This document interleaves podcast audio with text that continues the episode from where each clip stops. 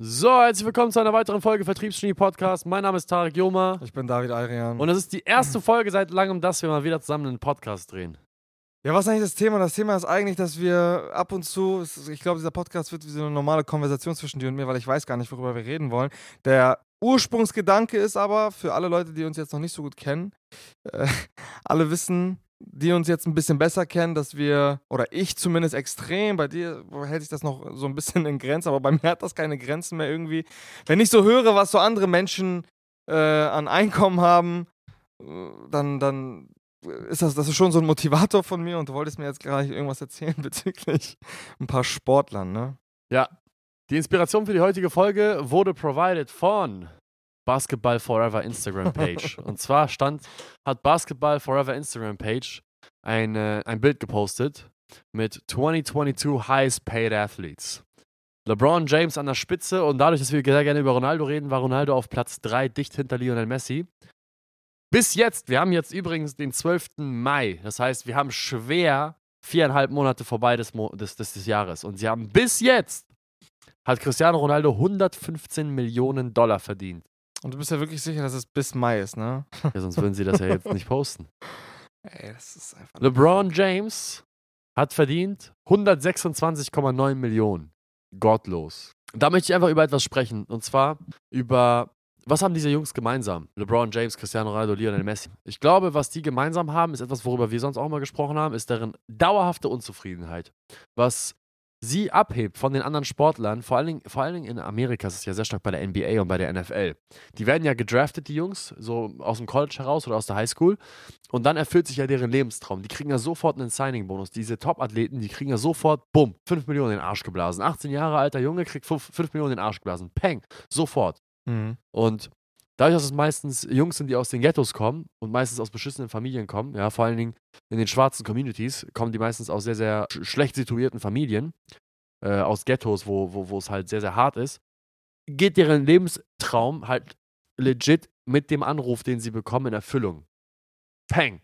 Vor allem hat sich alles, alles, wofür sie gearbeitet haben, ist da und sie haben das Traumleben von jetzt auf gleich erreicht mit einem einzigen Anruf. Das ist ja bei uns als Unternehmer so ein bisschen gradualer. Wir fangen an, Geld zu verdienen, wir werden immer besser, immer besser, immer besser, immer besser, immer besser. Und das Traumleben bahnt sich langsam an. Es ist nicht Ja. so, dass wir morgens eines Tages aufwachen und dann kriegen wir heute einen Anruf und bang, wir sind von heute über Nacht von, wir haben Schulden, unsere Familie wohnt in einem Slum, zu, wir sind Multimillionäre. Das ist ja, ist ja bei uns nicht passiert. Bei uns kam das langsam. Und deswegen konnten wir mit dem Geld nach und nach umgehen. Und bei, um auf dies hinauszugehen, was ich glaube, was Cristiano Ronaldo, Lionel Messi, LeBron James oder die anderen Athleten, die da drunter sind, die sieben weiteren Athleten, gemeinsam haben, ist, die gewinnen Championship, die gewinnen die Weltmeisterschaft, die gewinnen die Champions League, die gewinnen ihre, ihre Liga-Titel, aber die hören einfach nicht auf. Ja, genau, die sind so, bei denen geht, man merkt, bei denen geht das Ganze über den Sport hinaus. So, die haben irgendwann von, ich bin einfach ein sehr, sehr guter Fußballer, Basketballer, was auch immer, zu, ich bin ein Athlet und das mache ich sehr professionell. Ja. Diesen Sprung haben die geschafft und deswegen sind die halt auch wesentlich länger erfolgreich als zum Beispiel jetzt, für alle, die sich im Fußball auskennen, als so ein Ronaldinho. Ronaldinho ist eine Legende, ja, immer noch, aber der war, der, seine, seine, seine Peakzeit, die, die, war, die war sicherlich nicht ein Jahrzehnt und drüber hinaus. Nee, das waren vier Jahre. Ja, das waren No- ein paar Jahre. 99 bis 2004. Ein paar Jahre hat der, hat der wirklich Außergewöhnliches geleistet, danach war das Ding durch. Cristiano Ronaldo und Lionel Messi teilen sich den Weltfußballertitel seit über einem Jahrzehnt. Das, haben, das Mehr. hat noch keiner geschafft, sogar länger, genau. Mehr, das erste Mal ist einer Weltfußballer geworden, ich glaube 2006. Ja, ja, genau. Ja. Und ich glaube 2007 oder 2008 ist Ronaldos geworden. Und ich, wir haben jetzt 2022. Die sind ja jetzt seit über 15 Jahren auf der größten Ja, genau. Stage der Welt. Also die haben die Sache an sich professionalisiert. Das geht weit über den Sport hinaus. Ja. Und was, was ich glaube ich, ist der, was, was der Grund für dieses Verhalten ist, dass, der, dass das Warum einfach ein anderes dahinter ist. Ein Cristiano Ronaldo hat nicht das Warum, reich zu werden. Reich zu werden war ein Teil dessen, weil er nun mal auch in Armut aufgewachsen ist, mit einem äh, Vater, der Alkoholiker war. Aber es ging um die Sache an sich, der beste Fußballer aller Zeiten zu werden. Und der beste Fußballer aller Zeiten zu werden, die Sache wurde nicht erreicht ab dem Punkt, wo er eine bestimmte Summe Geld hatte. Weil der beste Fußballer der Welt, der zeichnet sich nicht nur durch das Geld aus. Und das ist bei Messi nicht anders und das ist bei vor allem LeBron James nicht anders. Diese Jungs, die sind ja so lange schon so aktiv, die sind ja schon teilweise, ich glaube, LeBron James ist 38 Jahre alt, der will so lange spielen, bis sein Sohn, sein ältester Sohn die NBA betritt, der ist auch schon 16 oder 17. Also, um darauf hinauszugehen, wenn du, wenn du, wenn du den Ziel steckst, achte darauf, dass dein Ziel nicht frühzeitig beendet wird. Weil wenn ich jetzt das Ziel hätte, Millionär zu sein, hätte ich jetzt auch aufhören können. So, weißt du was? Es macht ja keinen Sinn, sich zu sagen, okay, ich will Millionär werden und dann bin ich zufrieden. Und, und dann? Dann hast du eine Million und dann hörst du auf zur Arbeit zu gehen.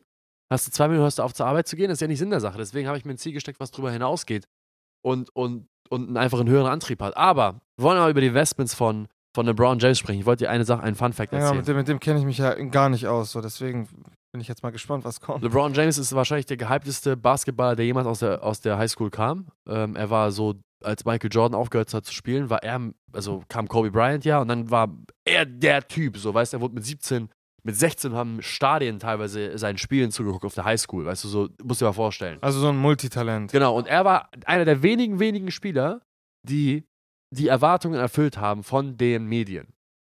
Und was LeBron James gemacht hat in 2011, der Typ hat 2% von Liverpool gekauft. Dem Fußballspiel. 2011. 2011. Das ist vor, vor, elf Jahren. Genau.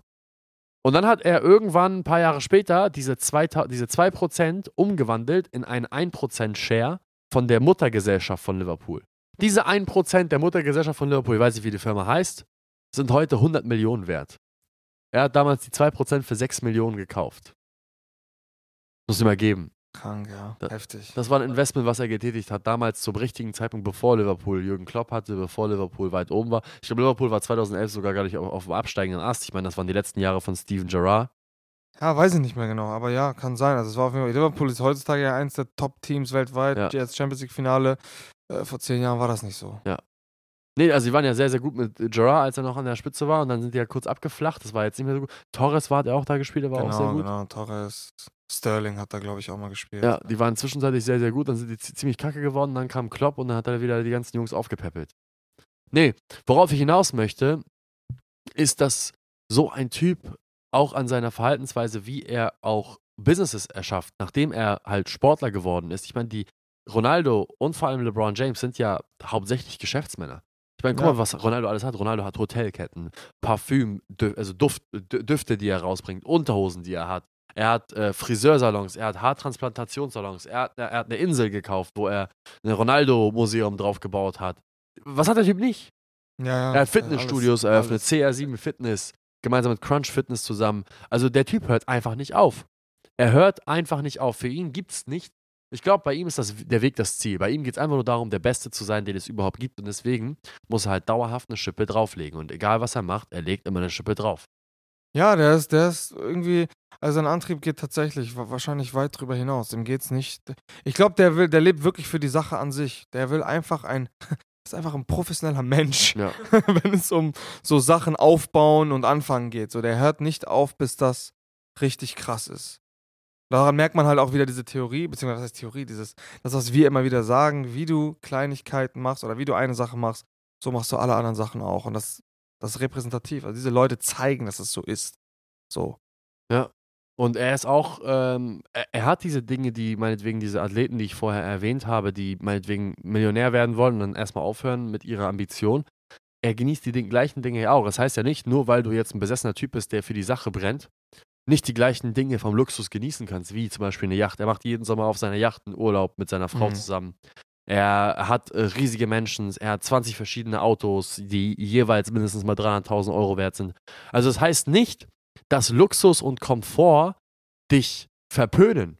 Solange du intern und intrinsisch weißt, wofür du das Ganze machst und du dir ein höher gestecktes Ziel setzt, als, was mehr als bedeutet, ich fahre einen Rolls-Royce und bin Millionär, dann wirst du langfristig viel erfolgreicher werden. Und du kannst dann auch gleichzeitig auch den Luxus genießen. Wir können auch Luxus genießen und sind trotzdem noch nicht faul geworden. Und das Mhm. ist, glaube ich, super, super wichtig, dass man ab einem bestimmten Punkt nicht einschläft, weil wir erkennen das immer sehr oft in, in, in Kunden, die wir betreuen. Die fangen dann an, erstes Geld zu verdienen, fangen die an, Mit- Mittagsschläfchen zu halten. Ja, dann kommst du in deren Büro rein und du fragst, was zum Fick machst du da? Und sagen Mittagsschlaf, Bro. Wie Mittagsschlaf? Ja, das ist, das ist die Gefahr daran. Ich glaube, ich habe sogar letztens mal ein Video, in einem Video das erwähnt.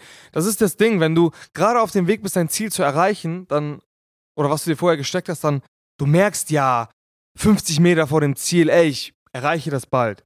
Es ist extrem wichtig, genau in dieser Phase, wo du verstanden hast, okay, ich erreiche jetzt bald mein Ziel, dir unbedingt weitere neue Ziele zu stecken. Weil wenn du das nicht machst, kommst du genau in diese, in diese Situation, wo du halt dieses Ziel erreichst, dann fühlst du dich gut.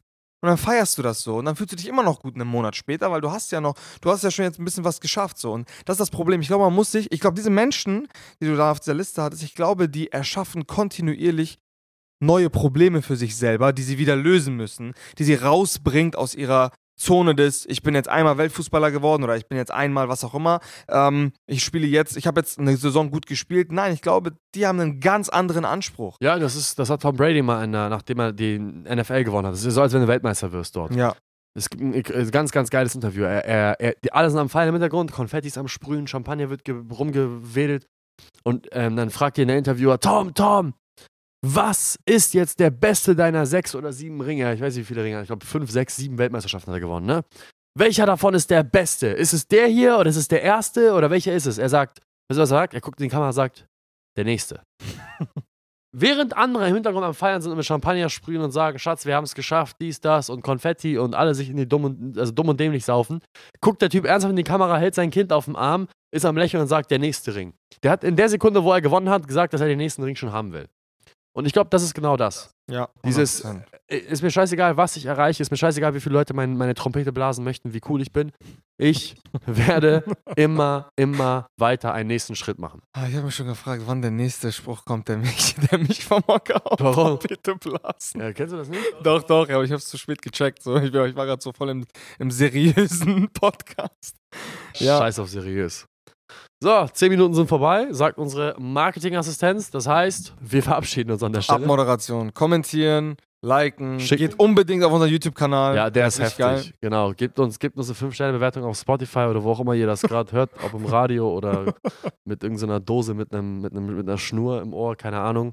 Und geht auf unseren YouTube-Kanal, Sales Hacks Consulting. Da veröffentlichen wir Vlogs, das heißt den ganzen Humor, die Informationen, den Lifestyle und so weiter. Und uns natürlich könnt ihr dort auch mit dem visuellen erleben, was extrem Spaß macht. Und äh, lasst uns da auf jeden Fall ein Abo da. Ja, In dem bis Sinne, zum nächsten Mal. Vielen Dank fürs Zuhören. vielen Dank. und ciao. ciao.